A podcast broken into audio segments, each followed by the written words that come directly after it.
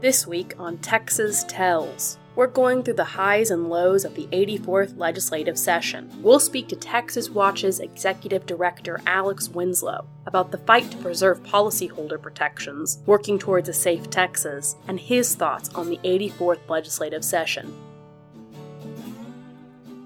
You're listening to Texas Tells. I'm Tori Summerman. First, here's the news. The 84th legislative session wrapped up this past Monday with moderate victories and casualties on both sides. As the 181 senators and representatives packed their bags and headed home, most commented that the session was quiet and successful.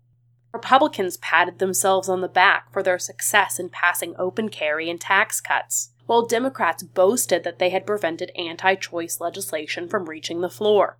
One of the more controversial bills of the session, SB 1628, was killed through these same procedural tactics after businesses and homeowners joined together to oppose the bill. Sometimes referred to as the Insurance Immunity Act, the bill would have made it more difficult for policyholders to hold their insurance companies accountable for low, slow, or no pay tactics on valid claims. Many senators raised concerns about the bill's burden on Texans, including Senator Rodney Ellis. In committee on this bill, I thought respectfully you were sincere and you felt uh, some of the concerns that were raised around the immunity issue were real issues. Uh, we know in Texas that we pretty much kiss the insurance companies as they come in. I mean, we, we put fewer restrictions on insurance companies in Texas than virtually any state in the country. While the bill passed in the Senate, its support waned as it moved through the lower chamber. Over 2,000 Texans signed the petition to preserve policyholder protections. Dozens of businesses, including La Quinta, Trammell Crow, and the Dallas Stars, told legislators that the bill would hurt their business. And associations, including AARP, the Texas Beverage Association, and the Texas Association of Rural Schools, opposed the legislation on behalf of their members.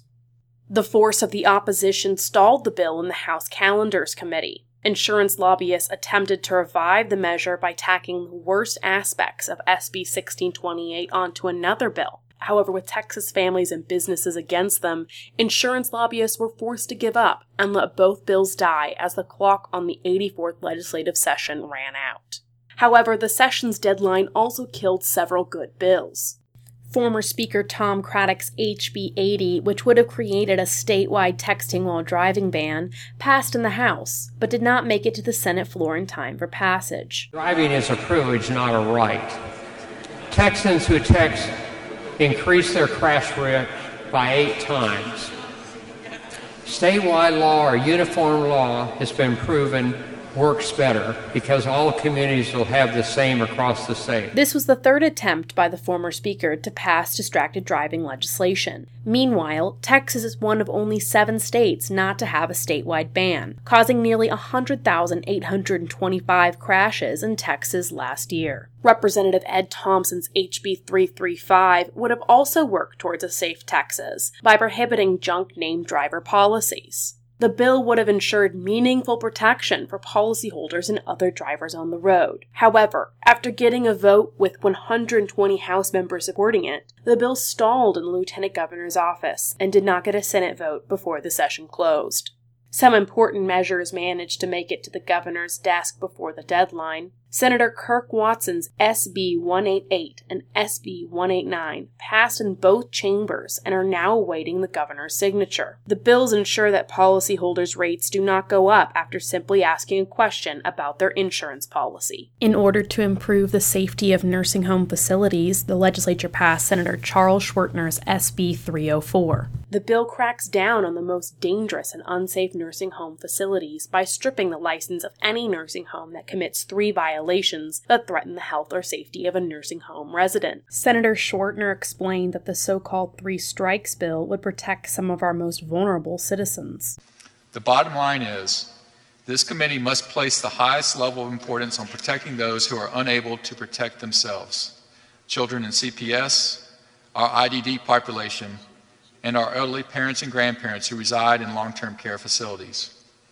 This bill, if passed into law, would codify exactly what the legislature means when we say enough is enough.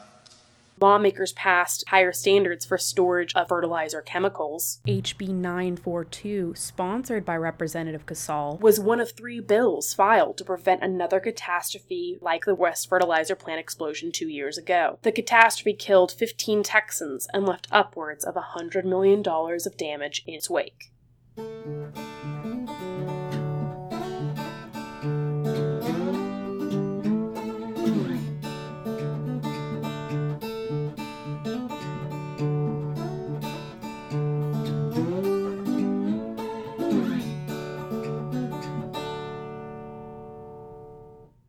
Another session, another fight. This session, Texas Watch fought for a safe Texas by blocking dangerous anti policyholder legislation and supporting bills to improve workplace and community safety. The result? Texas Watch had one of its best sessions in years.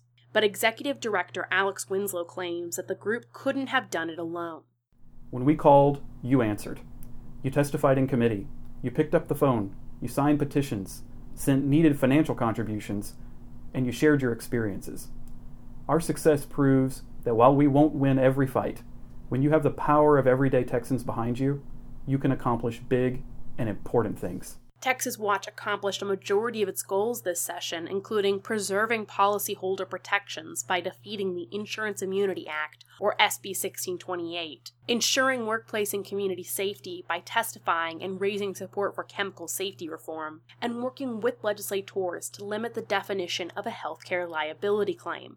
Texas Watch also advocated for a safe Texas by supporting legislation for a statewide texting while driving ban, the elimination of junk named driver policies, and nursing home safety. Today, we'll talk to Texas Watch's executive director Alex Winslow about battling insurance lobbyists and TLR to preserve policyholder protections, fighting for a safe Texas, and his favorite moments of the 84th legislative session.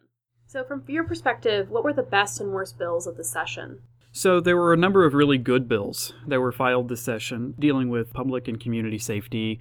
We worked on a bill that would have banned the use of junk auto insurance policies. And there were also bills dealing with nursing home safety, creating a three strikes rule for habitual violators that put nursing home residents at risk. That bill passed, thankfully. Also, bills dealing with the safety of ammonium nitrate storage facilities. This is in the wake of the West Fertilizer disaster from a couple of years ago that killed so many first responders and citizens. So, there were some good bills that were designed to improve the overall safety of our community. As for bad bills, far and away the worst bill of the session was Senate Bill 1628. This bill was designed by the insurance companies to make it harder for homeowners and business owners to get full compensation for property insurance claims. Essentially, it took away your right to a trial by jury and said that if you have a problem with your insurance company and they're trying to low or slow or no pay your legitimate claim, then you wouldn't have any recourse. That bill died, thankfully. I know that SB 1628 was a pretty big deal for Texas Watch. Can you break down the movement of that for our listeners? Sure. So, uh, SB 1628 was filed on the last day that bills could be filed, which is always dangerous. Um, it's a way for industry lobbyists to sneak legislation into the hopper and gives them a little bit of a leg up. Thankfully, we caught it early. In fact, we saw it the day that it was filed. And it worked its way to the Senate through committee. And after a, a, contentious hearing in committee, in which many of the problems of the bill were pointed out by Senators Kirk Watson and Rodney Ellis and John Whitmire, the bill author, Larry Taylor, Friendswood insurance agent, said he didn't intend many of those problems. And so he said he was going to work on that bill. And sometime later, the bill came back before the committee, and frankly, it was worse than when it was filed originally. Nevertheless, it came out of committee to the Senate floor floor, and there was a lengthy debate. The bill was passed out of the Senate. It came over to the House, and thankfully, things slowed down there. And as a result, of pressure put on lawmakers, not only from homeowners and consumers, but also from businesses, small, medium, and some large businesses, came out and said this was a problem for their business, would make it harder for them to protect their investments. Members in the House took a closer look and ultimately decided not to pass the bill. So I understand that the fight with TLR over this bill got pretty heated. Can you tell us a little bit about that fight? Well, once that coalition with business leaders uh, took shape, TLR started to feel the heat. They've never been put in a position where the business community would turn against them. And frankly, TLR overreached here. They assumed that their traditional coalition of large businesses would stick with them regardless of what they did.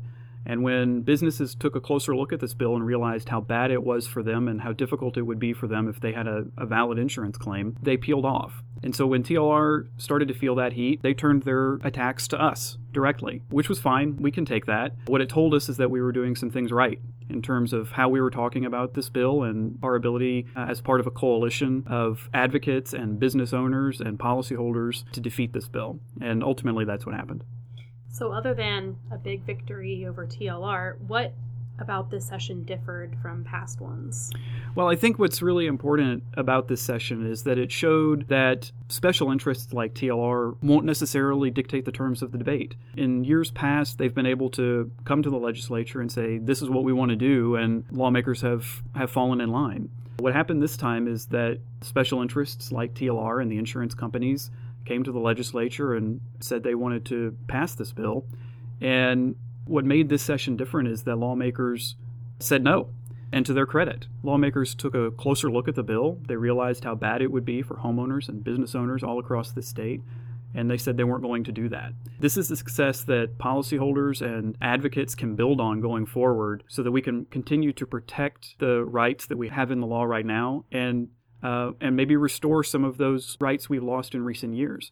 So, this is the first step towards putting back together meaningful protections, not only for policyholders and homeowners and businesses, but for our communities. So, how would you rate the success of this session for Texas Watch overall?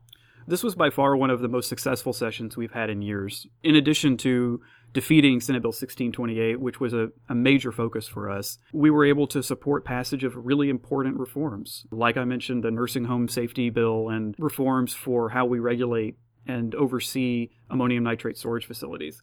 Did we win every fight? No. No session's going to pass where you get 100% victory. But that just means there's more things for us to work on in the future. And in the coming months and, and over the course of the interim, we will be working to strengthen our coalition on the named driver legislation so that we can protect drivers from junk auto insurance policies that don't provide meaningful coverage. It's so important also for us to say thank you to all of our supporters, those folks who picked up the phone and called their lawmakers' offices, who sent emails, who signed our petition, who sent financial contributions. Our success is really their success. We would not have been able to accomplish what we did this session without knowing we had the power of our coalition behind us. And business owners and homeowners all across the state who were dedicated and committed to making sure that we passed good bills and that bad bills died.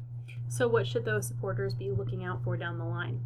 So, as I said, you know, we're going to be working on uh, building our coalition for, for Named Driver. We'll also be rolling out some community safety efforts in the coming months. So, stay tuned. And while the session is over and we're proud of what we did, our job isn't done. There's definitely more we can accomplish in the coming months and years. And so, we look forward to building on our success.